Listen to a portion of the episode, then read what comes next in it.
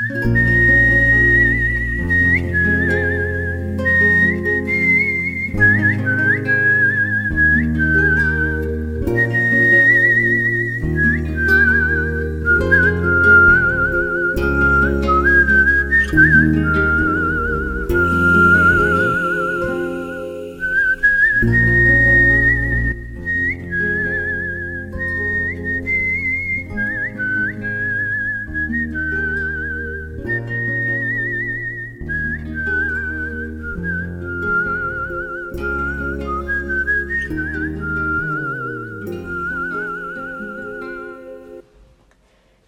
اول یک روز صبح با مادر بزرگم در جنگل قدم می زدیم. روز بسیار زیبا و آرامش بخشی بود. من فقط چهار سالم بود و خیلی کوچک بودم. ناگهان چیز عجیبی دیدم. خط صافی روی جاده. با کنجکاوی به سمتش رفتم. می‌خواستم لمسش کنم. اما مادر بزرگم فریاد بلندی کشید. شکلش در ذهنم حک شده. یک مار خیلی بزرگ بود. در آن لحظه از زندگیم با مفهوم ترس آشنا شدم. هرچند درست نمیفهمیدم باید از چه بترسم. در واقع صدای فریاد مادر بزرگم بود که مرا ترساند. مار هم با سرعت خزید و رفت. اینکه ترس چگونه در وجود آدم ریشه پیدا می کند واقعا جالب است. با کمک پدر و مادر و اطرافیانمان آدم اولش چقدر معصوم است. از هیچ چیز خبر ندارد. زادگاه من جای تاریکی بود. یوگسلاوی بعد از جنگ اواسط سالهای 1940 تا اواسط سالهای 1970 حکومت دیکتاتوری کمونیستی به رهبری مارشال تیتو. مدام با کمبود انواع چیزها مواجه بودیم و زندگی بسیار کند و کسل کننده پیش می رفت. این ویژگی کمونیسم و سوسیالیسم است. نوعی زیبایی بر پایه زشتی مطلق. بلگراد زمان بچگی من مونومنتالیسم یا یادبودگرایی میدان سرخ مسکو را نداشت. همه چیز به نوعی دست دو بود. انگار رهبران ما از الگوی کمونیسم شخص دیگری الهام گرفته و نسخه بدتر ناکارآمدتر و به هم ریخته تری از آن را برای ما به وجود آورده بودند. فضاهای اشتراکی را خوب به یاد دارم. دیوارهای سبز کدر با لامپهای لختی که نور خاکستریشان چشم را می‌زد. پوست آدم زیر ترکیب نور و رنگ دیوارها به زردی یا سبزی می‌زد. عین بیماران کبدی. هر کاری می‌کردی حس سرکوب و کمی افسردگی هم همراهش داشت خانواده ها در بلوک های آپارتمانی زشت و بزرگ شهر زندگی می کردند. جوانان هرگز نمی توانستند برای خودشان خانه دست و پا کنند. برای همین چند نسل با هم در یک خانه زندگی می کردند. پدر بزرگ و مادر بزرگ تازه عروس و داماد و بعد فرزندانشان. ازدهام این همه آدم در یک خانه به مشکلات اجتناب ناپذیری منجر می شد. زوجهای جوان مجبور بودند برای وقت گذراندن با هم به پارک یا سینما بروند.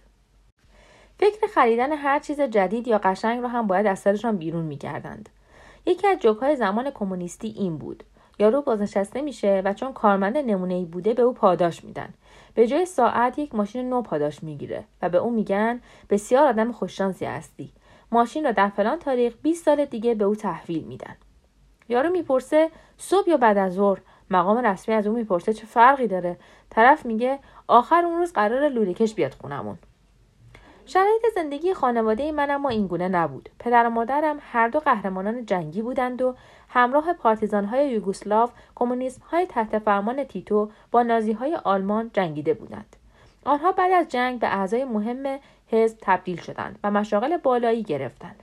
پدرم به گارد نخبگان مارشال تیتو منصوب شد. و مادرم مدیر مؤسسه ای شد که ناظر بناهای تاریخی بود و برای ساختمانهای عمومی آثار تزئینی تاریخی فراهم می‌کرد او همچنین مدیر موزه هنر و انقلاب بود و همین دلیل امتیازهای زیادی داشتیم ما در مرکز شهر بلگراد در آپارتمانی بزرگ زندگی می کردیم. ساختمانی قدیمی و بزرگ ساخته سالهای 1920 با فلزکاری و شیشکاری های زیبا مثل ساختمان های پاریس. یک طبقه کامل متعلق به ما بود و هشت اتاق برای ما چهار نفر پدر و مادرم برادر کوچکم و من داشت.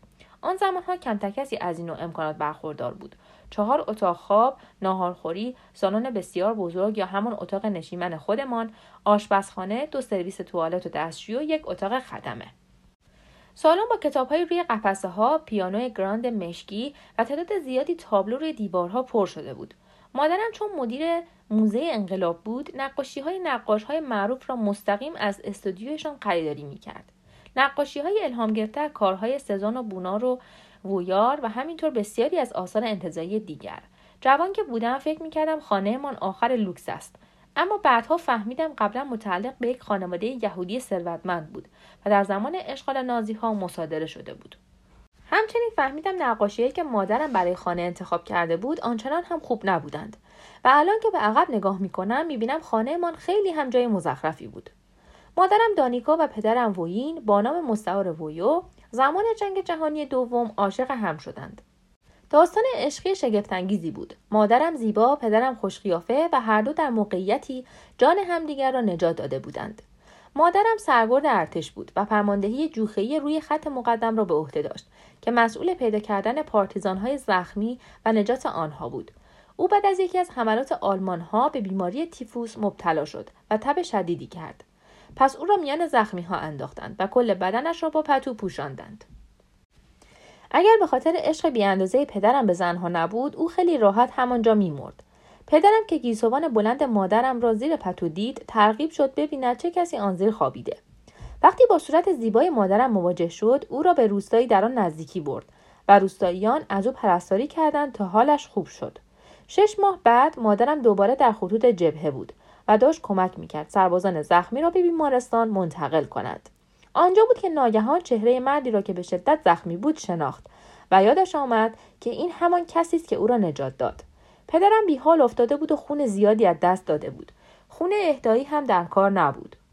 مادرم وقتی فهمید گروه خونیشان یکیست خودش به او خون داد و جانش را نجات داد. درست مثل قصه ها سپس جنگ بار دیگر بین آنها فاصله انداخت. اما آنها دوباره همدیگر را پیدا کردند و بعد از اتمام جنگ با هم ازدواج کردند. من سال بعد روز سی نوامبر 1946 به دنیا آمدم. مادرم شب قبل از به دنیا آمدن من خواب می‌بیند یک مار بزرگ زاییده است. روز بعد وسط جلسه حزب کیسه آبش پاره می شود اما حاضر نمی شود زودتر جلسه را ترک کند. او تنها بعد از پایان جلسه حاضر می شود به بیمارستان برود. من پیش از موعد به دنیا آمدم و مادرم زایمان بسیار سختی داشت. جفت به طور کامل بیرون نیامد و مادرم عفونت پیدا کرد. بار دیگر نزدیک بود بمیرد. نزدیک به یک سال در بیمارستان خوابید. بعد از آن تا مدت زیادی نمی توانست کار کند یا از من نگهداری کند. اولها خدمتکارمان از من نگهداری می‌کرد. بچه زیاد سالمی نبودم و درست غذا نمیخوردم. پوست و استخوان بودم. خدمتکارمان هم پسری همسن من داشت که تمام غذاهای نخورده من را به او می‌داد. به این ترتیب پسرک بزرگ و چاق شد. مادر بزرگم میلیکا مادر مادرم وقتی مرا دید از لاغریم وحشت کرد.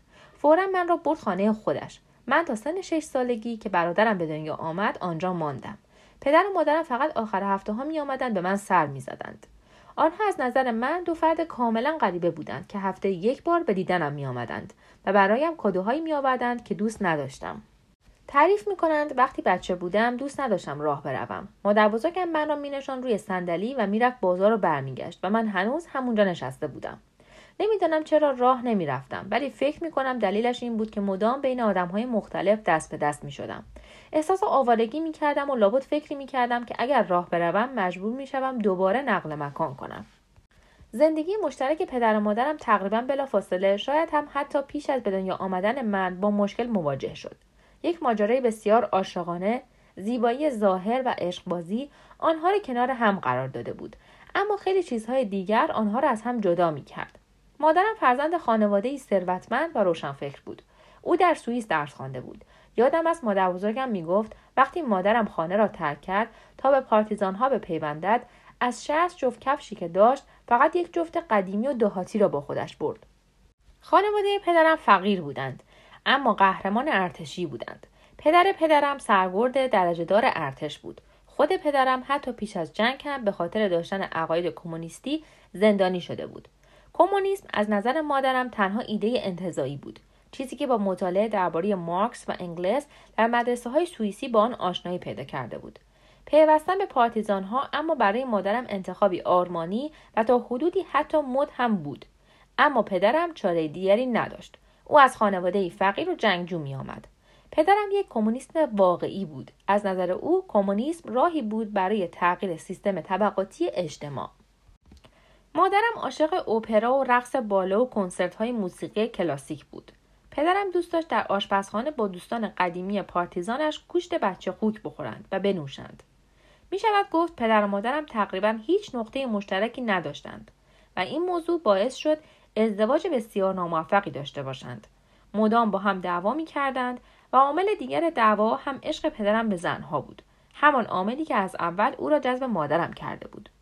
پدرم از همان ابتدا مدام به مادرم خیانت می‌کرد و مادرم هم مسلما از این قضیه متنفر بود و رفته رفته از پدرم هم متنفر شد طبیعتا من تا زمانی که با مادر بزرگم زندگی می کردم از هیچ کدام از این چیزها خبر نداشتم. شش سالم که شد برادرم ولیمیر به دنیا آمد و مرا به خانه پدر و مادرم برگرداندند. پدر و مادر جدید، خانه جدید، برادر جدید، همگی در یک زمان. زندگیم تقریبا بلافاصله رو به بدی رفت. یادم از چقدر دلم می‌خواست برگردم خانه مادر بزرگم. آنجا احساس امنیت می کردم. آرامش داشتم. او صبحها و شبها آدم و رسوم خاصی داشت. روزها ریتم داشتند. مادر بزرگم زن مذهبی بود و کل زندگیش حول محور کلیسا میچرخید. او هر روز صبح ساعت شش موقع طلوع خورشید و هر روز از ساعت شش موقع غروب خورشید یک شم روشن می‌کرد و دعا می‌خواند. من تا سن شش سالگی هر روز با او می‌رفتم کلیسا و با انواع قدیسان آشنایی پیدا کرده بودم. در خانهش همیشه بوی عطر کندور و قهوه تازه دم میآمد.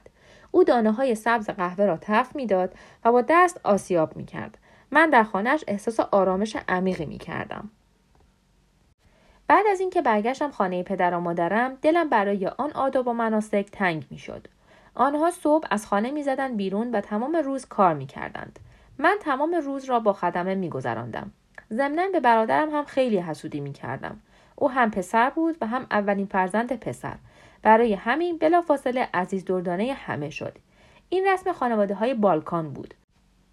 پدر و مادر پدرم 17 فرزند داشتند. اما مادر پدرم فقط عکس پسرهایش را نگه می داشت عکس دخترها را نه. تولد پدرم اتفاقی خارق‌العاده تلقی می شد بعدها فهمیدم وقتی من به دنیا آمدم پدرم به هیچ کس نگفت. اما وقت ولیمیر به دنیا آمد ویو با دوستانش رفت الواتی و مشروب خوری. تیر هوایی در کرد و کلی پول خرج کرد. بدترین قسمتش این بود که برادرم خیلی زود به نوعی بیماری سرع دوران کودکی مبتلا شد. هر وقت تشنج می گرفت همه دورش جمع می شدند و بیش از پیش به او توجه می کردند.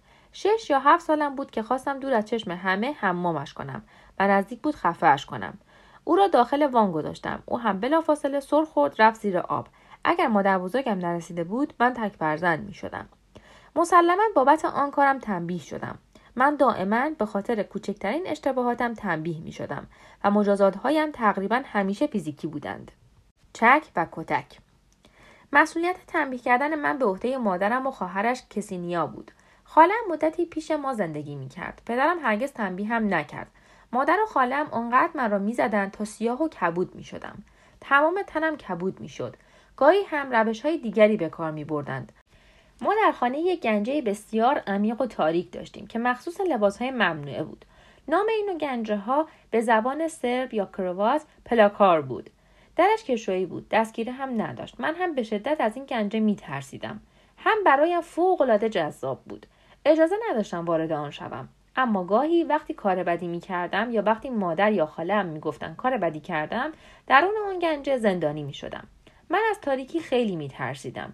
اما آن گنجه پر از ارواح و موجودات غیرمادی بود موجوداتی درخشان بیشکل و بی صدا که اصلا ترسناک نبودند با آنها حرف می زدم. به نظرم کاملا طبیعی بود که آنجا باشند آنها جزی از واقعیت زندگی من بودند لحظه هم که چراغ را روشن می کردم ناپدید می شدند. همانطور که گفتم پدرم مرد بسیار خوش ای بود و چهره جدی و محکم و موهای پرپشتی داشت. چهره قهرمانگونه. او در عکسهایی که از زمان جنگ داشت تقریبا همیشه سوار بر اسب سفید بود.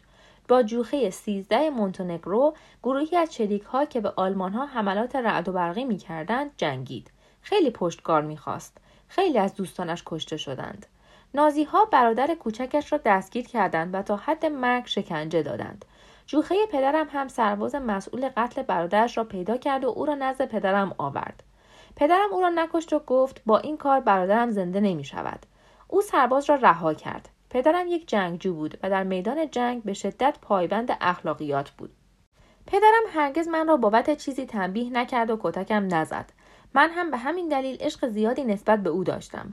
با اینکه در زمان بچگی برادرم اغلب همراه واحد نظامیش بود و پوش ما نبود اما من و ویو به تدریج با هم صمیمی شدیم. همیشه به من می‌رسید. یادم از من را می‌برد کارناوال و برایم شیرینی می‌خرید. وقتی با هم می‌رفتیم بیرون به ندرت خودمان دوتا بودیم. او معمولا با یکی از دوست دخترهایش میآمد. دوست دخترش برایم کادوهای قشنگ می‌خرید و من آنها را با خودم به خانه میبردم و با هیجان می‌گفتم خانم موبور خوشگله اینها رو برای من خریده. مادرم هم تمام کادوها را مستقیم از پنجره میانداخت بیرون. زندگی مشترک پدر و مادرم درست مثل جنگ بود. هرگز ندیدم همدیگر را بغل کنند ببوسند یا کوچکترین علاقه به هم نشان دهند. شاید این یک عادت قدیمی بجامانده از زمان پارتیزان ها بود اما هر دو شبها با تفنگ پر روی میز پاتختیشان میخوابیدند. یادم است یک بار از معدود دفعاتی که با هم حرف می‌زدند پدرم برای نهار آمد خانه. مادرم از او پرسید سوپ می‌خوری؟ و پدرم جواب داد بله. پس او با کاسه سوپ از پشت سرش آمد و کل محتوای کاسه را روی سرش خالی کرد. پدرم فریاد زد میز را پرت کرد تمام ظرفها را شکست و از خانه بیرون رفت. این تنش همیشه برقرار بود. هرگز با هم حرف نمی‌زدند. کریسمسی را به یاد ندارم که با شادی و خوشحالی گذشته باشد. البته ما در هر صورت کریسمس را جشن نمی گرفتیم ما کمونیست بودیم اما مادر بزرگم که بسیار مذهبی بود روز هفتم ژانویه کریسمس ارتودکس را جشن می گرفت هم خیلی خوب بود هم وحشتناک. خوبیش این بود که سه روز صرف تدارک برای جشنی بزرگ می‌شد. پختن غذاهای مخصوص تزئینات و دیگر مواد لازم. اما بعد باید پنجره ها را با پرده های سیاه می پوشاندیم چون آن زمان ها برگزاری جشن کریسمس در یوگسلاوی کار خطرناکی بود. جاسوس ها نام خانواده هایی را که برای این مراسم دور هم جمع می شدند یادداشت می کردند و بابت این اطلاع رسانی از دولت پاداش می گرفتند. به همین دلیل ما یکی یکی وارد خانه مادر بزرگم می شدیم و پشت پرده های سیاه کریسمس را جشن می گرفتیم. مادر بزرگم تنها کسی بود که موفق می‌شد کل خانواده را دور هم جمع کند و این خیلی زیبا بود سنت ها هم خیلی زیبا بودند مادر بزرگم هر سال پای پنیر میپخت و یک سکه نقره بزرگ در آن جاسازی می‌کرد اگر موقع خوردن پای سکه را گاز می‌زدی و دندانت نمیشکست آدم خوششانسی بودی و می توانستی سکه را تا سال بعد پیش خودت نگه داری روی سرمان برنج میریخت هر کس برنج بیشتری روی سرش جمع می‌شد آن سال موفق تر بود قسمت بدش این بود که پدر و مادرم با اینکه کریسمس بود باز هم با هم حرف نمی زدند. همچنین کادوی من هر سال یک وسیله کاربردی بود که دوست نداشتم. مثلا جوراب های پشمی، کتابی که مجبور بودم بخوانم یا پیژامه پشمی. پیژامه ها همیشه دو سایز برایم بزرگ بودند. مادرم همیشه می گفت با یک بار شستن آب می روند. اما این اتفاق هرگز نیفتاد. من هیچ وقت عروسک بازی نمی کردم. اصلا دلم نمی‌خواست عروسک داشته باشم. اسباب بازی هم دوست نداشتم. ترجیح می‌دادم با سایه ماشین ها روی دیوار یا پرتوهای نور آفتابی که از پنجره میتابید بازی کنم. این پرتوها راه را باز می‌کردند تا ذرات قبار روی زمین فرو بیایند. من ذرات را به شکلهای سیاره های کوچک با آدم های کهکشانی و موجودات فضایی تجسم می کردم که به دیدار ما آمده بودند. یکی از سرگرمی های دیگرم هم موجودات درخشان داخل گنجه بود. تمام دوران کودکیم پر از ارواح و موجودات نامرئی بود. من سایه ها و مرده ها را می دیدم. یکی از بزرگترین ترس های من همیشه خون بوده. خون خودم. بچه که بودم وقتی مادرم و خالم به صورتم کشیده می زدند تمام تنم کبود می شد و دماغم مدام خون می آمد. بعد وقتی اولین دندان شیریم افتاد خونریزیم سه ماه بند نیامد. شبها مجبور بودم نشسته روی تختم بخوابم تا در خواب خفه نشوم. در نهایت پدر و مادرم من را بردن دکتر تا ببینند مشکل چیست و فهمیدند یک اختلال خونی دارم اولش فکر می‌کردن سرطان خون است پدر و مادرم من را در بیمارستان بستری کردند نزدیک به یک سال آنجا بودم. شش سالم بود. آن سال شادترین دوران بچگیم بود. در آن مدت تمام اعضای خانوادهام با من مهربان بودند. برای اولین بار در زندگی برایم کادوهای قشنگ می آوردند. تمام پرسنل بیمارستان با من مهربان بودند. عین بهشت بود. پزشکان بعد از انجام انواع آزمایش ها فهمیدن بیماریم سرطان خون نیست بلکه مرموزتر از آن است. نوعی واکنش روانتنی به سوء رفتار و پرخاش های فیزیکی و جسمی مادر و خاله هم بود. انواع درمان ها و داروها را برایم تجویز کردند. اما با بازگشت به خانه کشیده ها و کتک ها هم ادامه پیدا کردند. هرچند کمی کمتر از قبل. از من انتظار داشتم مجازاتم را بدون شکایت تحمل کنم. فکر می‌کنم مادرم به نوعی سعی داشت مرا مثل خودش یک سرباز بار بیاورد. درست است که او یک کمونیسم دمدمی بود اما سرباز سرسختی بود. کمونیسم های حقیقی عزمی راسخ یا اسپارتان داشتند. که با آن می توانستند از دیوارها هم عبور کنند. دانگاه در مصاحبه ای که سالها بعد با او کردم به من گفت تحملم در مورد درد زیاد است. هیچکس تا به حال صدای فریاد من را نشنیده. هرگز هم نخواهد شنید. حتی در مطب دندانپزشک هم اصرار داشت موقع کشیدن دندان به او داروی بیهستی نزنند. من انضباط شخصیم را از او آموختم و همیشه از او میترسیدم. مادرم وسواس تمیزی و نظم داشت که خب بخشش به خاطر زمینه نظامیش بود. شاید هم به نوعی داشت به زندگی خانوادگی پرآشوبش واکنش نشان می‌داد. بارها شده بود نصف شب از خواب بیدارم کند چون زیادی قلط زده بودم و ملحفه هایم مچاله شده بودند. من تا امروز هنوز یک طرف تخت میخوابم بدون اینکه ذره تکان بخورم. همیشه طرف دیگر تخت دست نخورده باقی میماند. وقتی در هتل میخوابم اصلا معلوم نمی‌شود من آنجا بودم. اسم من را پدرم انتخاب کرد. اسم سرباز زن روسی بود که پدرم عاشقش بود و بر اثر انفجار نارنجک جلوی چشمهایش کشته شد. مادرم از این خاطره قدیمی عمیقا بیزار بود. فکر می‌کنم برای همین از من هم دل خوشی نداشت. پافشاری مادرم در رعایت نظم به ناخداگاه هم رخنه کرد. بارها کابوس نظم و بینظمی می‌دیدم. خواب بسیار آزاردهنده ای بود. مثلا در یکی از این خوابهای عجیب مسئول بازرسی اصف طویلی از سربازان بودم که هیچ کدام کوچکترین عیب و نقصی نداشتند. اما با کندن دکمه یونیفرم یکی از آنها نظم کل صف به هم میریخت. آن موقع بود که با وحشت از خواب میپریدم. همش از برهم زدن نظم ترس داشتم. خواب تکراری دیگرم هم این بود که وارد کابین هواپیما می شدم و می دیدم خالی است و هیچ مسافری در آن نیست. تمام کمربندها به خوبی بسته شده بودند غیر از یکی و همان کمربند در من وحشت ایجاد می کرد. انگار مقصرش من بودم. در این خواب هم برهم خوردن نظم همیشه تقصیر من بود و من اجازه این کار را نداشتم و قرار بود به دست نیروی برتر مجازات شوم. آن موقع ها فکر می کردم تولد من نظم زندگی پدر و مادرم را به هم زده بود. بعد از به دنیا آمدن من بود که رابطهشان به خشونت کشیده شد. تمام عمر به خاطر شباهتم به پدرم همون کسی که ما را ترک کرد و رفت از طرف مادرم مورد سرزنش قرار گرفتم. مادرم علاوه بر وسواس تمیزی و نظم وسواس هنر هم داشت. من از سن شش یا هفت سالگی می‌دانستم می‌خواهم هنرمند شوم. مادرم برای خیلی چیزها تنبیه هم می‌کرد اما در مورد یک چیز از طرف او تشویق می‌شدم.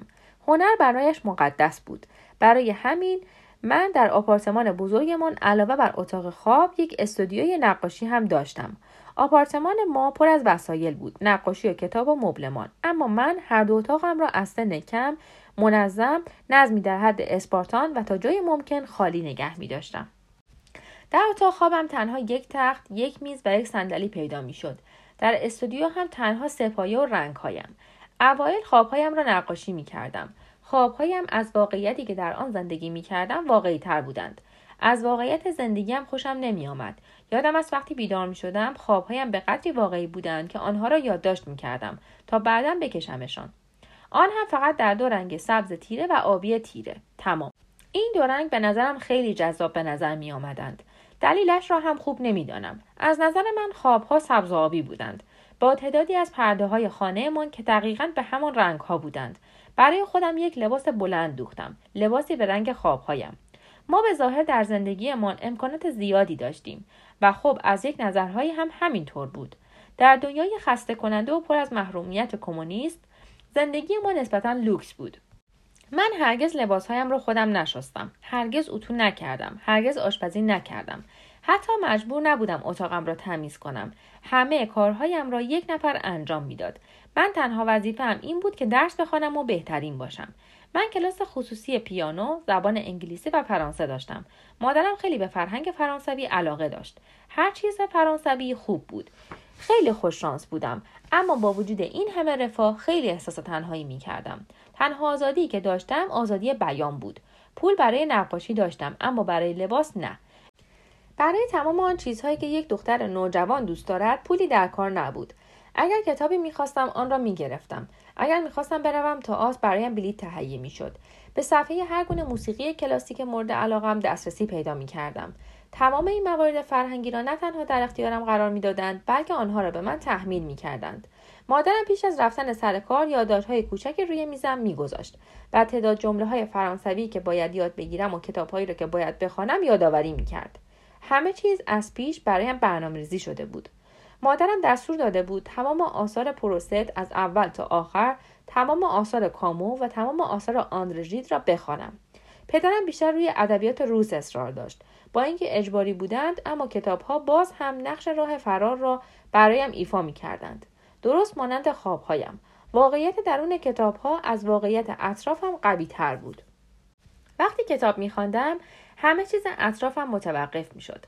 تمام غمهای خانوادهام دعواهای تلخ پدر و مادرم و قصه های مادر بزرگم به خاطر تمام چیزهایی که به زور از او گرفته بودند ناپدید می‌شدند با شخصیت های کتاب و داستانهایشان ادغام می شدم. متون قوی مجذوبم می کردند. عاشق کتاب های راجب راسپوتین بودم. مردی که هیچ گلوله ای نمی توانست جانش را بگیرد. کمونیسم همراه با عرفان جزی از وجودم بود. کتاب مرتد نوشته آلبر کامو را هرگز فراموش نخواهم کرد. این کتاب درباره کشیشی مسیحی بود که می‌خواست یک قبیله بیابانی را به دین عیسی هدایت کند. اما در عوض خودش به دین آنها درآمد و وقتی از قوانین آنها سرپیچی کرد زبانش را بریدند. من به شدت جذب کافکا شدم رمان قصر را بلعیدم. در واقع احساس می کردم درون کتاب زندگی می کنم. کافکا با استادی تمام آدم را به هزارتویی اداری می کشاند که شخصیت اصلی داستان آقای کا سعی دارد واردش شود. بسیار دردناک است. راه فراری هم وجود ندارد. من همراه آقای کا زج می کشیدم. خواندن آثار ریلکه مثل تنفس اکسیژن خالص و شاعرانه بود او زندگی را به روشی کاملا متفاوت توصیف می کرد طوری که من هرگز آن را درک نکرده بودم شرح او از رنجهای کیهانی و دانش جهانی مربوط به افکار و ایده ها را من بعدها در نوشته صوفا و زن بودایی پیدا کردم. با اولین برخورد با آنها مس شدم. ای زمین آیا همین را نمی‌خواستی که میان ما طلوع کنی نامرئی باشی؟ مگر رویایت این نبود که روزی کاملا نامرئی باشی؟ ای زمین نامرئی اگر تغییر نمی‌خواهی پس فرمان فوری تو چیست؟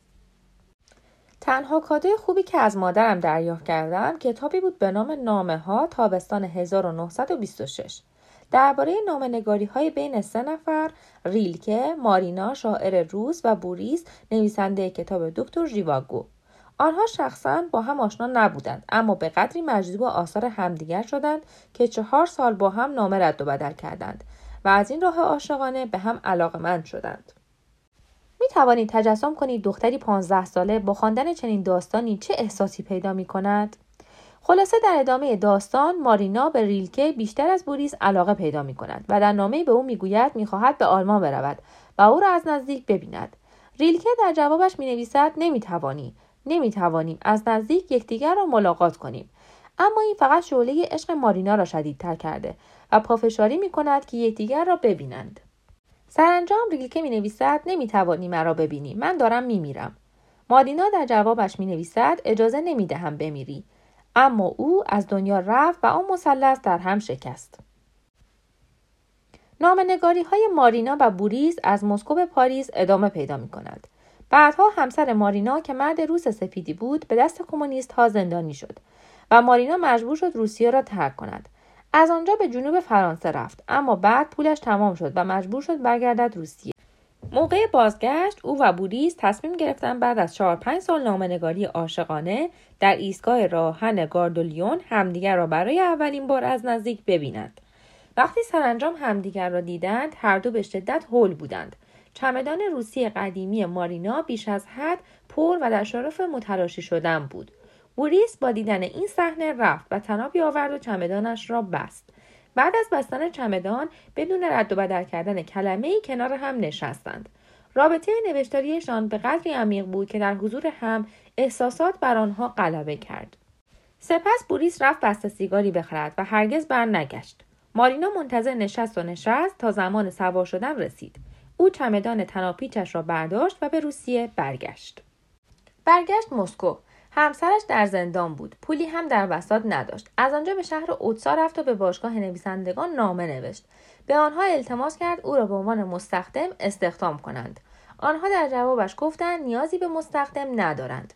او هم با همان تنابی که بوریس چمدانش را بسته بود خودش را دار زد. این نوع کتاب ها را بدون وقفه تا ته میخواندم. پایم را از خانه بیرون نمیگذاشتم. تنها رفته آمدم بین آشپزخانه و اتاق بود. می‌رفتم غذا میخوردم بعد برمیگشتم به اتاقم و به خواندن ادامه می‌دادم. روزها اینگونه میگذشت. حدودا دوازده سالم بود که مادرم از سوئیس ماشین لباسشویی خرید. آن زمان هر کسی توان خرید چنین وسیله ای را نداشت و ما جزو اولین خانواده های بلگراد بودیم که صاحب آن شدیم. ماشین لباسشویی یک روز صبح رسید. براق و نو و اسرارآمیز. آن را در دستشویی گذاشتیم. مادر بزرگم به این دستگاه اطمینان نداشت. او لباسها را در آن میشست بعد درشان میآورد و به خدمتکار می‌گفت یک بار دیگر آنها را با دست بشوید. یک روز از مدرسه آمدم و جلوی این دستگاه شگفتانگیز نشستم و با آن خیره شدم. دستگاه با صدای یک نواخ دودون دون دون لباسها را میشست. مسخم کرده بود. دستگاه یک آبچلان خودکار دو قلتک گردان لاستیکی داشت که با آرامی به دو جهت متفاوت میچرخیدند. یک لگن هم داشت که لباسها در آن شسته می شدند. شروع کردم به بازی کردن با آن. انگوش هایم را می بردم لای قلتک ها و بعد فورا دستم را بیرون می کشیدم. طی یکی از این بازیکوشی ها دستم را دیر از دستگاه بیرون کشیدم و انگشتم لای قلتک ها گیر کرد. قلتک ها هم انگشتم را بلعیدند و فشار دادند. درد وحشتناکی داشت. فریاد زدم. مادر بزرگم در آشپزخانه بود. او با شنیدن صدای فریاد من فورا به دستشویی آمد. اما به خاطر دانش محدودی که از تکنولوژی داشت به فکرش نرسید دستگاه را از پریز برق بیرون بکشد. به جایش رفت در کوچه دنبال کمک بگردد. تا وقتی او برگشت قلتکها دستم را به طور کامل در کام کشیده بودند. ما طبقه سوم زندگی می کردیم و مادر بزرگم زن سنگین وزنی بود. بنابراین بالا و پایین رفتن از پله ها برایش سخت و زمانبر بود. او با پسری جوان و عضلهای برگشت. دست من هم تا ساعد میان قلتک های گردان گیر کرده بود. شعور پسر جوان هم بیشتر از مادر بزرگم نبود و به ذهن او هم نرسید دستگاه را از برق بکشد. او تصمیم گرفت با کمک عضله هایش نجاتم بدهد. با تمام زورش دو قلتک را از هم باز کرد تا دستم آزاد شود. اما چنان برقی او را گرفت که پرد شد آن طرف دستشویی و بیهوش افتاد روی زمین. من هم با دست کبود و ورم کرده افتاده بودم. در این لحظه مادرم برگشت و فورا فهمید اوضاع از چه قرار است. زنگ زد آمبولانس بیاید من و پسر جوان را ببرد. بعد هم کشیده محکمی به صورت من زد در زمان بچگی من آموختن تاریخ پارتیزان ها در مدرسه اهمیت ویژه ای داشت باید نام تمام جنگ ها و رودخانه ها و پل هایی را که سربازان از روی آنها عبور کرده بودند یاد می گرفتیم. سرگذشت استانین، لنین، مارکس، انگلس هم که روی شاخش بود. تمام مکانهای عمومی شهر بلگراد با عکس بزرگ رئیس جمهور تیتو و عکسهای مارکس و انگلس در دو طرفش تزئین شده بودند در یوگسلاوی وقتی به سن هفت سالگی می رسیدی به یکی از اعضای پیشاهنگ حزب تبدیل می شدی. روسری قرمز به تو می‌دادند تا آن را دور گردنت ببندی. باید همیشه اتو کرده و آماده کنار تختت نگهش می داشتی. یاد می گرفتیم رژه برویم و آهنگهای کمونیستی بخوانیم و به آینده کشورمان اعتماد و اطمینان داشته باشیم. یادم است از داشتن آن روسری و از پیشاهنگ بودن و عضویت در حزب چه احساس غروری می کردم.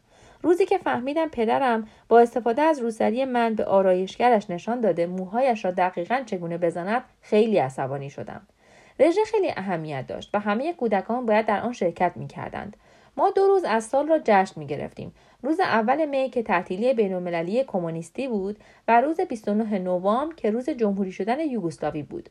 تیتو تمام کودکان متولد روز 29 نوامبر را شخصا میپذیرفت و به آنها شکلات جایزه می‌داد. مادرم می‌گفت من روز 29 نوامبر دنیا آمدم اما هرگز اجازه نداشتم بروم شکلات بگیرم. می‌گفت به اندازه کافی معدب نبودی که لایق جایزه باشی. به نوعی تنبیه هم می‌کرد. چند سال بعد در سن ده سالگی فهمیدم تولدم سی نوامبر است نه 29 من در سن دوازده سالگی پریود شدم و پریودم بیش از ده روز طول کشید. کلی خون از من رفت و خونریزی هم بند نمی آمد. من به خاطر خونریزی های بی امان زمان بچگی و بستری شدن به شدت ترسیده بودم. فکر می کردم دارم می میرم. به جای اینکه مادرم قاعدگی را برایم توضیح بدهد، خدمتکارمان مارا برایم توضیح داد. مارا زن مهربان و گرد و ای بود و با سن بزرگ لبهای گوشتی داشت. او با مهربانی مرا در آغوش گرفت و برایم توضیح داد چه اتفاقی دارد برایم میافتد دلم می‌خواست او را ببوسم ولی نبوسیدم. لحظه عجیبی بود. بدنم ناگهان مملو از احساسات عجیب شد. یک دفعه احساسات گیج کننده ای در بدنم ایجاد شدند و عمیقا از آنها احساس شرم کردم. با بلوغ میگرن هایم هم شروع شدند. مادرم هم میگرن داشت. او هفته یک یا دو بار زودتر از سر کار میآمد خانه و خودش را در اتاق خواب تاریک حبس می‌کرد. مادر بزرگم یک تکه گوشت سیب زمینی یا خیار خنک روی سرش میگذاشت. و هیچکس حق نداشت کوچکترین صدایی در آپارتمان در بیاورد. البته دانیکا هرگز غر نمی‌زد. تحمل کردن جزی از مرام اسپارتانی او بود. باورم نمی‌شد میگرن می‌تواند تا این حد دردناک باشد. مادرم هیچ وقت درباره سردردهایش حرفی نمی‌زد. به من هم هیچ گونه دلداری نمی‌داد. حمله های میگرنی من معمولا 24 ساعت طول میکشیدند. من از درد در رخت خواب به خودم میپیچیدم و فقط هر چند وقت یک بار میدویدم به سمت دستشویی و همزمان بالا می آوردم و مدفوع می کردم. آن استفراغ و مدفوع حالم را بدتر هم می کردند. تمرین کرده بودم در چند حالت به خصوص کاملا بی حرکت بخوابم. مثلا با دست روی پیشانیم، با پاهای کاملا صاف یا با سر کج. ظاهرا در آن حالتها دردم تا حدی آرامتر می شد. آن سرآغاز آموزشم در پذیرش و غلبه بر درد و ترس بود. تقریبا همان زمانها بود که زیر ملحفه های داخل گنجه دادخواست طلاق را پیدا کردم. اما پدر و مادرم تا سه سال بعد به زندگی در آن جهنم ادامه دادند. در یک اتاق خواب میخوابیدند و تفنگهایشان کنار تختشان بود. بدترین قسمت از شبهایی بود که پدرم نیمه شب به خانه برمیگشت و مادرم از عصبانیت دیوانه می‌شد و کارشان به کتککاری می‌کشید. مادرم آن وقت میآمد و من را از تخت بیرون می‌کشید و سپر خودش می‌کرد تا پدرم دیگر کتکش نزند. هیچ وقت برادرم را از زیر تخت بیرون نکشید فقط من را من تا امروز هنوز نمی‌توانم صدای داد و فریاد از روی خشم را تحمل کنم وقتی یک نفر این کار را می کند من کاملا آچمز می شوم. انگار چیزی به من تزریق کردند. نمی توانم تکان بخورم. یک واکنش خودکار است. خودم عصبانی می شوم اما خیلی طول می کشد از عصبانیت فریاد بزنم. بی نهایت انرژی می برد. گاهی اوقات در اجراهایم داد می‌زنم که در حقیقت راهی برای دفع دیوهاست اما آن داد زدن سر یک آدم محسوب نمی شود.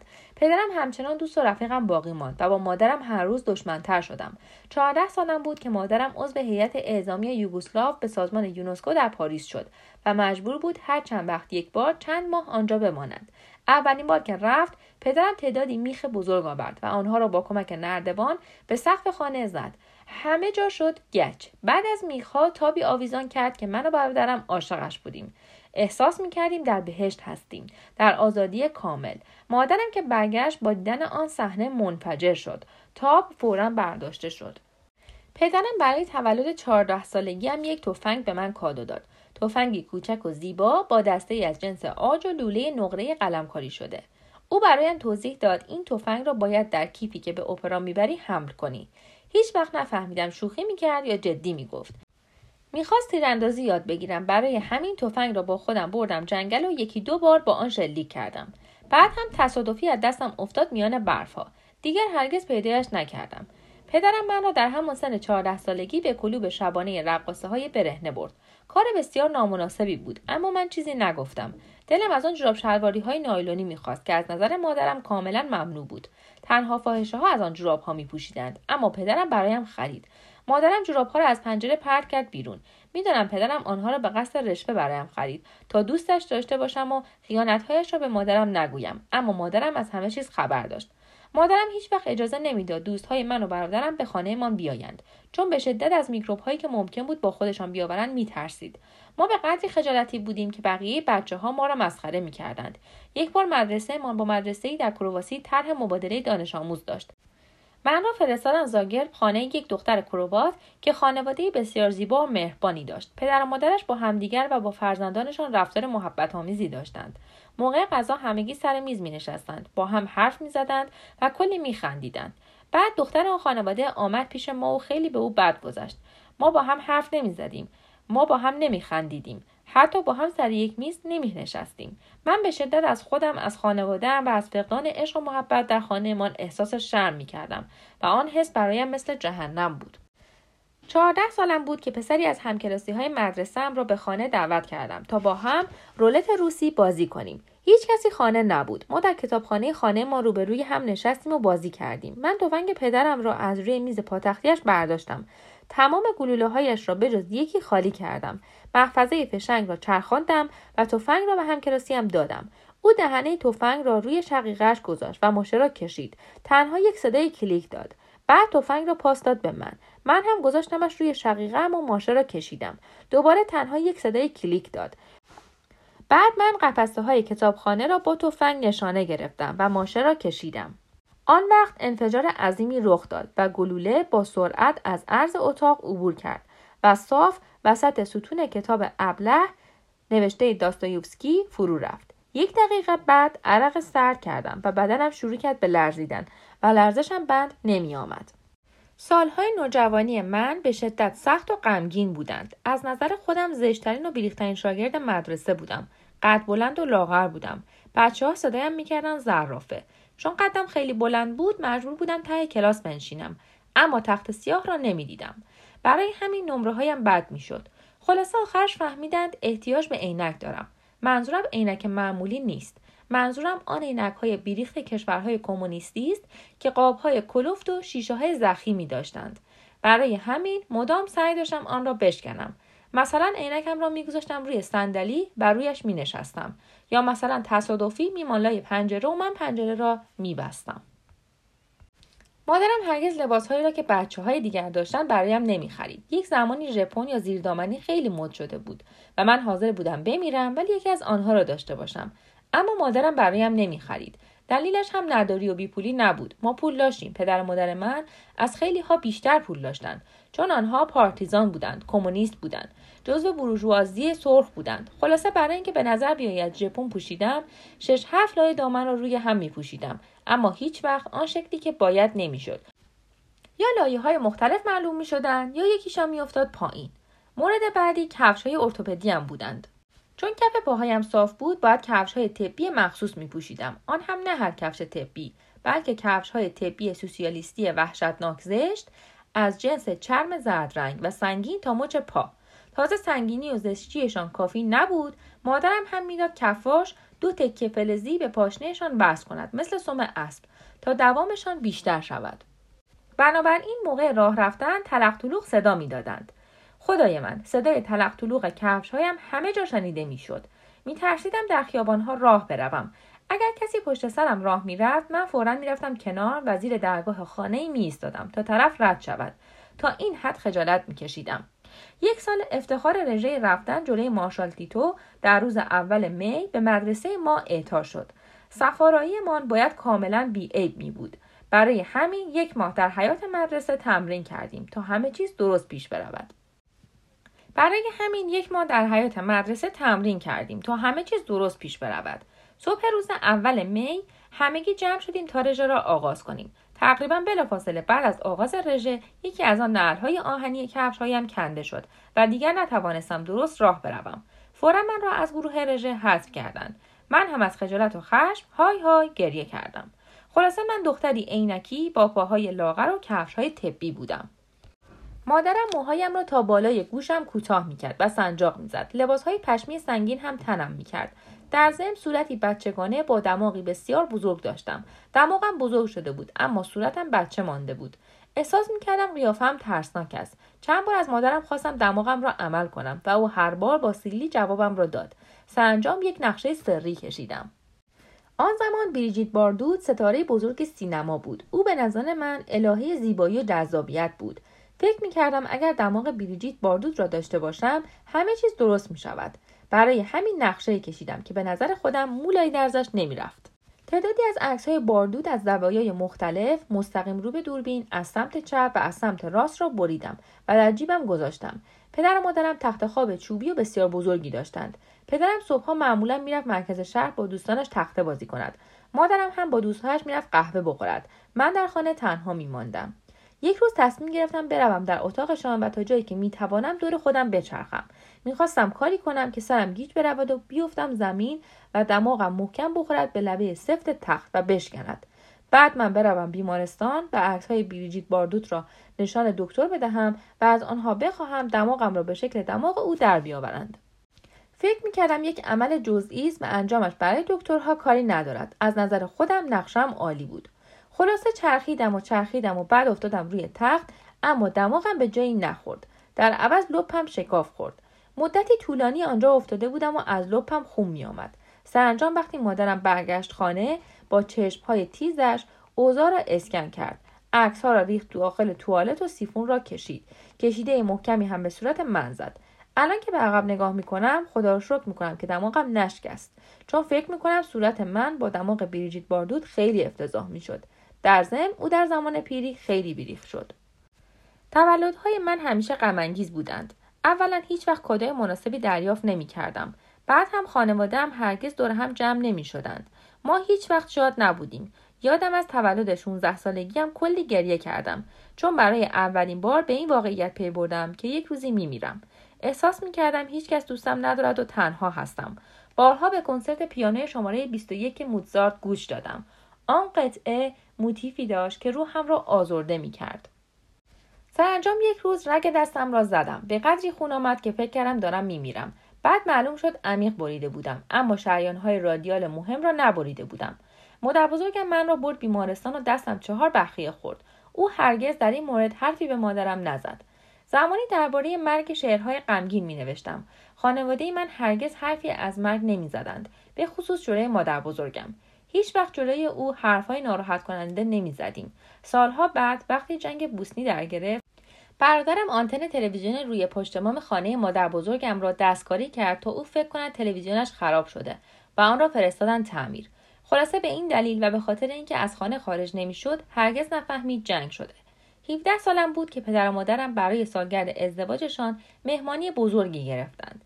18 سال زندگی زناشویی همراه با شادی و خوشحالی. آنها تمام دوستانشان را به صرف شام به خانه ما دعوت کردند. اما به محض رفتن مهمانها دعواها شروع شد. پدرم به آشپزخانه رفت تا ظرفها را تمیز کند. خیلی عجیب بود چون او هیچ وقت در آشپزخانه کاری انجام نمی‌داد. به دلیل نامعلومی در آشپزخانه به من گفت بیا لیوانهای نوشیدنی را با هم بشوییم. تو خشکشان کن. من حوله را برداشتم و آماده شدم تا لیوانها را خوش کنم. اولین لیوانی که شست تصادفی از دستش افتاد و شکست. مادرم همان لحظه وارد آشپزخانه شد و با دیدن این صحنه از کوره در رفت. چند ساعت بود که ادای خوشبخت ها را درآورده بودند و خشم و ترخی در وجود مادرم انباشته شده بود. وقتی لیوان شکسته را روی زمین دید شروع کرد به فریاد زدن سر پدرم. گفت از تو پاچو لفتی هستی. گفت زندگی زناشوییشان فاجعه هست. گفت می‌داند با چند زن رابطه داشته. پدرم همانطور بی حرکت ایستاد. من هم با حوله کوچک دستم فقط به آنها نگاه کردم. مادرم همانطور داد زد و پدرم هیچ نگفت. تکان نخورد. مثل نمایشنامه های بکت بود. بعد از چندین دقیقه ابراز تأسف از زندگی زناشویی مزخرفی که دارند مادرم ناگهان ساکت شد. چون دید پدرم هیچ جوابی نمی‌دهد. بعد پدرم پرسید تمام شد؟ و مادرم جواب مثبت داد. او هم هر یازده لیوان دیگر را یکی یکی پرت کرد روی زمین و گفت نمی‌توانم یازده بار دیگر همین حرفها را بشنوم. و از خانه رفت بیرون. از آن شب به بعد همه چیز رو به سراشیبی رفت. پدرم مدت کوتاهی بعد خانه را ترک کرد. شبی که داشت می‌رفت به اتاقم آمد تا خداحافظی کند و گفت من الان دارم میرم و دیگه بر نمیگردم اما ما همدیگر رو می‌بینیم. آن شب رفت هتل و دیگر هیچ وقت برنگشت من روز بعد به قدری گریه کردم که حمله عصبی به من دست داد. مجبور شدن دکتر بیاورند تا چیزی به من بدهد. گریه بند نمیآمد. از ناراحتی داشتم دیوانه می شدم چون پدرم را خیلی دوست داشتم و کنارش احساس امنیت می کردم. می دانستم اگر او برود من از قبل هم تنها تر خواهم شد. اما بعد مادر بزرگم آمد خانه ما زندگی کند. آشپزخانه کانون دنیای من شد. همه چیز در آشپزخانه اتفاق می افتاد. ما خدمتکار داشتیم اما مادر بزرگم میلیکا به کارش اطمینان نداشت. برای همین از اول صبح خودش می آمد و امور را به دست می گرفت. یک اجاق گاز زغالسوز و میز بزرگی داشتیم که با مادر بزرگم پشتش می نشستیم و من خوابهایم را برایش تعریف می کردم. این کار اصلی ما دو نفر بود. او به تعبیر خواب علاقه خاصی داشت و خوابها را یک نشانه می دانست. اگر خواب می دیدین دندانهایت دارند می ریزند اما درد نداشتی یعنی یکی از آشناهایت می میرد. اما اگر درد داشتی معنیش این بود که یکی از اعضای خانوادهت می میرد. خواب خون تعبیرش خبر خوب بود. خواب مرگ هم عمر طولانی. مادرم ساعت هفت و به صبح می‌رفت سر کار و با رفتنش آرامش در خانه جاری می‌شد. او هر روز بعد از ظهر سر ساعت دو رو برمیگشت و حکومت نظامی فورا برقرار می‌شد. همیشه میترسیدم خطایی از من سر زده باشد. مثلا کتابی را این و آنور کرده باشم یا نظم خانه را به نوعی به هم زده باشم. مادر بزرگم روز سر میز آشپزخانه داستان زندگیش را برایم تعریف کرد. فکر می‌کنم او از هر کس دیگری در زندگی با من راحت تر بود. مادر مادر بزرگم فرزند خانواده بسیار ثروتمندی بود و عاشق یک خدمتکار شد. مسلما عشقشان ممنوع بود و از خانواده ترد شد. او به روستای شوهر خدمتکارش رفت و در آنجا با فقر و بدبختی زندگی کرد. آنها صاحب هفت فرزند شدند. او برای پول درآوردن لباس میشست. او حتی برای کار پیش خانواده خودش هم رفت. خانوادهش مقداری کمی به او پول دادند. گاهی هم مقداری غذا. اما در خانه مادر مادر بزرگ من غذا به ندرت پیدا می‌شد. مادر بزرگم می‌گفت مادرش برای حفظ ظاهر و غرورش جلوی همسایه ها همیشه چهار قابلمه روی اجاق گاز میگذاشت. اما داخلشان تنها آب بود چون چیزی برای خوردن وجود نداشت. مادر بزرگم تحتقاری خانواده و بسیار زیبا بود. وقتی پانزده سالش بود روزی در راه مدرسه متوجه نگاه های خیره مردی شد که همراه دوستش در خیابان قدم می‌زد. وقتی رسید خانه مادرش گفت قهوه آماده کند چون خواستگار برایش آمده آن زمانها ازدواج ها اینطور صورت می گرفتند.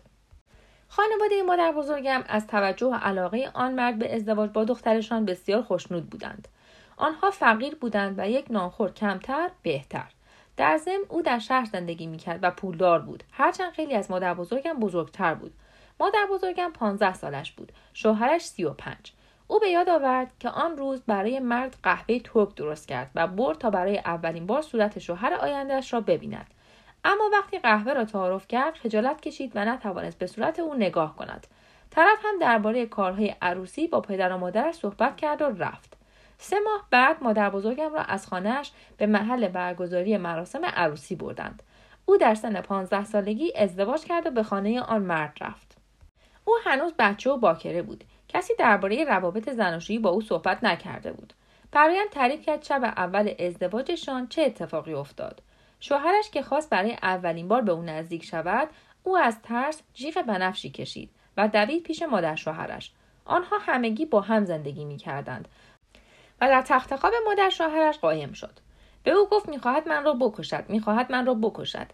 مادر شوهرش هم تمام شب او را در آغوش گرفت و دلداری داد و گفت نه او نمی‌خواهد تو را بکشد. این کشتن نیست. یک چیز دیگر است. سه ماه طول کشید تا بکارتش را از دست داد. شوهر مادر بزرگم دو برادر داشت. یکی کشیش کلیسای ارتودکس بود آن یکی هم با پدر بزرگم کار می‌کرد. آنها تاجر بودند. از خاورمیانه انواع ادویجات و ابریشم و اجناس دیگر وارد می‌کردند. صاحب مغازه و خانه و زمین بودند و ثروت زیادی داشتند. آن برادری که کشیش بود در نهایت به اسقف اعظم کلیسای ارتودکس یوگسلاوی تبدیل شد و بعد از پادشاه قدرتمندترین فرد کشور بود. اوایل سالهای 1930 که کشور هنوز نظام پادشاهی بود الکساندر پادشاه یوگسلاوی از اسقف اعظم خواست کلیساهای ارتودکس و کاتولیک را با هم متحد کند. اما او قبول نکرد. روزی پادشاه اسقف و دو برادر متمولش را برای نهار دعوت کرد تا درباره آن مسئله صحبت کنند. آنها در مهمانی نهار حضور پیدا کردند اما اسقف نظرش عوض نشد. پادشاه هم در غذای سه برادر خورده الماس ریخت و هر سه برادر در طول ماه بعد بر اثر خونریزی شدید روده جانشان را از دست دادند. بنابراین مادر بزرگم از سن بسیار کم بیوه شد. مادرم و مادر بزرگم رابطه عجیبی داشتند. می شود گفت رابطه بدی داشتند. مادر بزرگم به دلایل عدیده همیشه از دست مادرم عصبانی بود. او پیش از جنگ بیوه ثروتمندی بود اما به خاطر کمونیست بازی ها و رکگویی های دخترش به زندان افتاد. او برای آزاد شدن از زندان مجبور شد تمام طلاهایش را بفروشد. بعد از جنگ که کمونیست ها کشور را گرفتند مادرم به نشان وفاداری خود نسبت به حزب از تمام اموال دنیوی خود و اموال دنیوی مادرش گذشت. از تمام اموال مادر بزرگم فهرستی تهیه کرد و آن را به حزب کمونیست تقدیم کرد. او کاملا به حزب وفادار بود و معتقد بود این کار به نفع کشور است. بنابراین مادر بزرگم تمام مغازه ها خانه و زمین هایش را از دست داد. همه چیز را از دست داد. این کار دخترش از نظر او خیانتی بزرگ بود. بعد از رفتن پدرم مادر بزرگم آمد با ما زندگی کند. این موضوع برای او و مادرم بسیار سخت بود اما من خیلی خوشحال بودم. چیزهای زیادی از او یاد گرفتم. از سی سالگی لباسهایی را که می‌خواست با آنها خاکش کند کنار گذاشته بود. اما هر ده سال یک بار با تغییر مد لباسهای تدفین او هم تغییر می‌کردند. اولها لباسهای تدفینش به رنگ بژ بودند. بعد خالخالی شدند. بعد سرمه راه راه و او 103 سال عمر کرد وقتی درباره جنگ های جهانی اول و دوم از او پرسیدم در جوابم می گفت آلمان ها آدم های درستی هستند. ایتالیایی ها همیشه دنبال پیانو می گردند تا جشن گیرند و شادی کنند. اما سر روزها که پیدا می شود همه فرار می کنند چون روزها به همه زنان پیر و جوان تجاوز می کنند.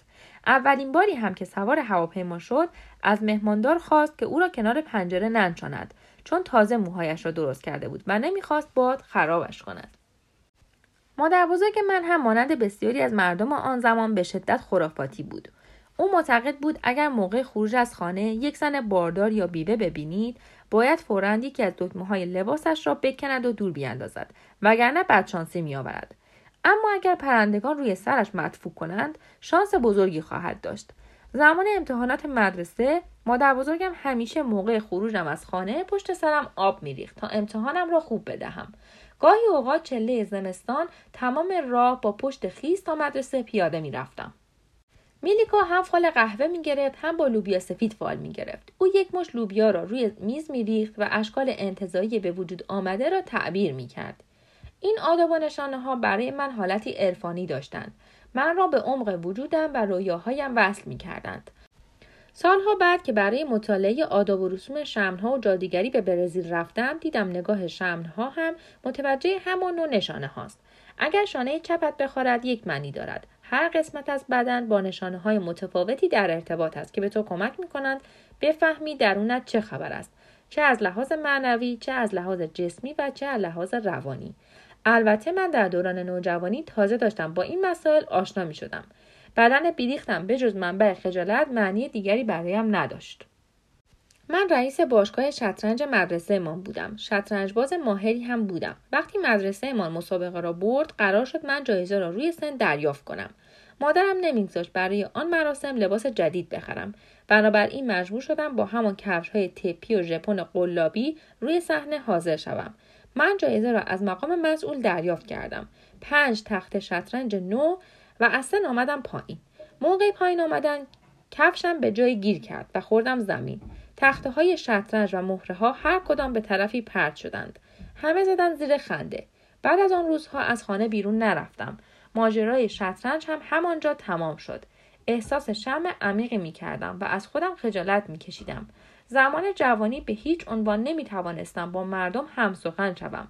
الان می توانم جلوی سه هزار نفر بیستم و بدون یادداشتی آمادگی قبلی یا حتی بدون ابزارهای تصویری به مخاطبانم نگاه کنم و خیلی راحت دو سه ساعت حرف بزنم. می‌پرسید چه اتفاقی برایم افتاد. هنر اتفاق افتاد. چهارده سالم که شد از پدرم خواستم یک ست رنگ روغن برایم بخرد. او رنگها را خرید و با یکی از دوستان قدیمی پارتیزانش که هنرمندی به نام فیلو بود قرار گذاشت تا به من نقاشی یاد بدهد. فیلو عضو گروهی به نام اینفورمال بود که مناظر طبیعی انتظایی میکشیدند. او با رنگ و بوم و تعدادی ابزار نقاشی به استودیوی من آمد و اولین جلسه نقاشیم را به من آموزش داد. ابتدا تکه از بوم را برید و آن را روی زمین گذاشت. بعد یک بوتی چسب باز کرد و چسب مایه را روی بوم ریخت. کمی ماسه رنگدانه زرد رنگدانه قرمز و مقداری هم رنگدانه سیاه روی آن خالی کرد. بعد هم تقریبا نیم لیتر گازوئیل رویشان ریخت و کبریت زد. همه چیز منفجر شد. گفت این غروب خورشید است و رفت. این کارش خیلی روی من تاثیر گذاشت. صبر کردم آتش خاموش شود. سپس بوم را با احتیاط به دیوار زدم. بعد با خانوادهام رفتیم سفر. وقتی برگشتم آفتاب ماه اوت همه چیز را خوش کرده بود. رنگ ها پاک شده بودند و ماسه ها ریخته بودند زمین. تنها مقداری ماسه و خاکستر روی زمین باقی مانده بود. دیگر غروب خورشیدی در کار نبود. بعدها فهمیدم آن آزمایش چرا اینقدر برایم اهمیت داشت. به من آموخت که پروسه کار مهمتر از نتیجهش است. درست مثل عمل کرد که مهمتر از هدف است. من اول روند ساخت آن را دیدم بعد روند از هم پاشیدنش را. ماندگار نبود ثبات هم نداشت. تنها یک پروسه بود. بعدها گفته ایو کلاین را خواندم و عاشقش شدم. نقاشی های من چیزی نیستند جز خاکستر هنر من. من مدام در استودیویم نقاشی می کردم اما روزی روی چمنها دراز کشیده بودم و به آسمان بدون ابر نگاه می کردم که ناگهان دوازده هواپیمای نظامی از آسمان رد شدند. و خطوط سفیدی پشت سرشان ایجاد کردند. من با شگفتی خطهای سفید را تماشا کردم که با آرامی محو شدند و آسمان بار دیگر آبی پاک شد. ناگهان فکر کردم چرا نقاشی کنم؟ چرا خودم را به دو بود محدود کنم؟ وقتی می توانم با هر چیزی اثری هنری بسازم. با آتش آب یا حتی بدن انسان.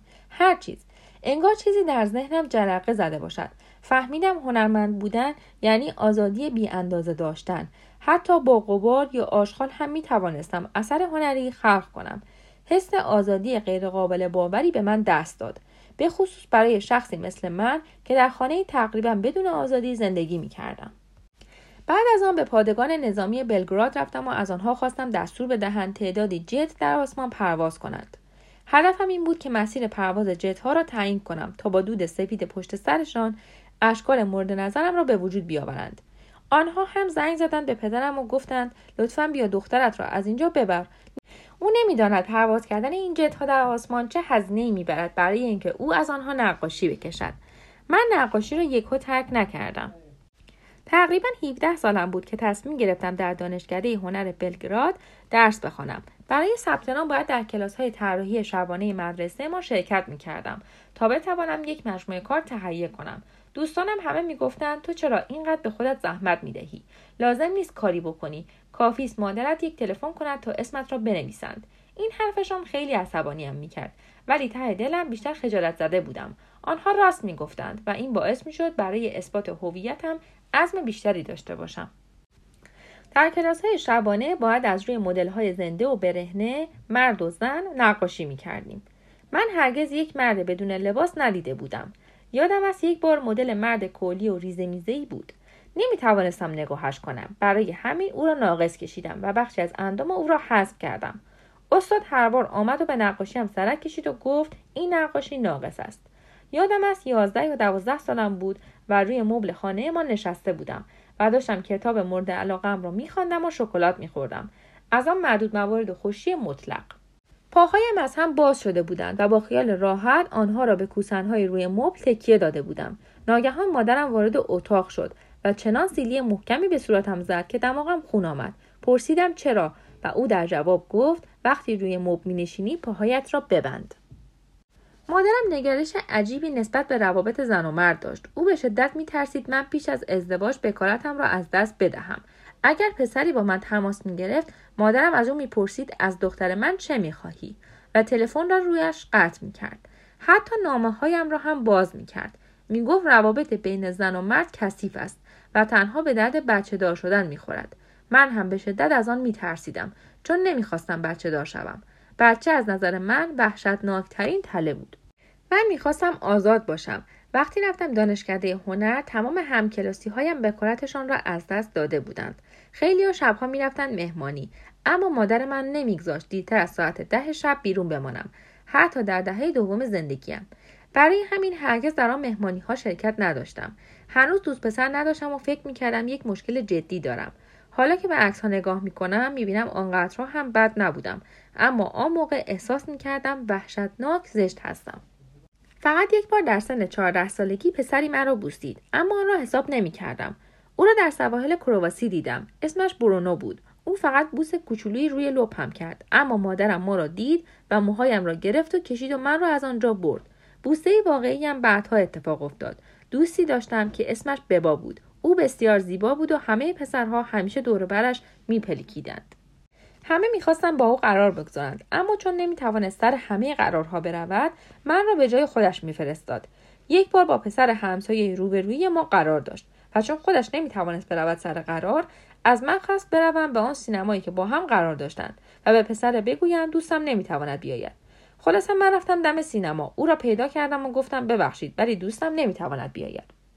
پسر گفت من دو تا بلیت سینما دارم. تو می‌خوای بیای؟ این شد که با هم رفتیم فیلم را دیدیم و بعد بیرون سینما میان برفها نوشیدنی خوردیم. آخرش هم روی برفها دراز کشیدیم. آن اولین تجربه من با یک دوست بود. از او خوشم میآمد اما نمی‌خواستم با او باشم. اسمش پردراک بود. نمی‌خواستم با او ادامه بدهم چون نمی‌خواستم عاشق اولین کسی شوم که با او رابطه دارم. می‌خواستم با کسی باشم که برایم خیلی اهمیت ندارد. می‌دانستم وقتی یک دختر برای اولین بار با پسری رابطه دارد معمولا عاشقش می شود و پسر همیشه او را ترک می کند و دختر کل قصه می خورد نمی‌خواستم هیچ کدام از آن اتفاقها برایم بیفتد به همین دلیل نقشه کشیدم. تصمیم گرفتم با پسر دیگری آشنا شوم. بعد می شدم مثل آدم های معمولی. آخرش هم با پتراک دوست شدم و او اولین عشق زندگیم شد. اما از اینکه این مرحله را پشت سر گذاشتم احساس غرور می کردم من 24 سالم بود. هنوز خانه مادرم زندگی می کردم و هر شب باید سر ساعت ده خانه می بودم. هنوز کاملا تحت کنترل مادرم بودم.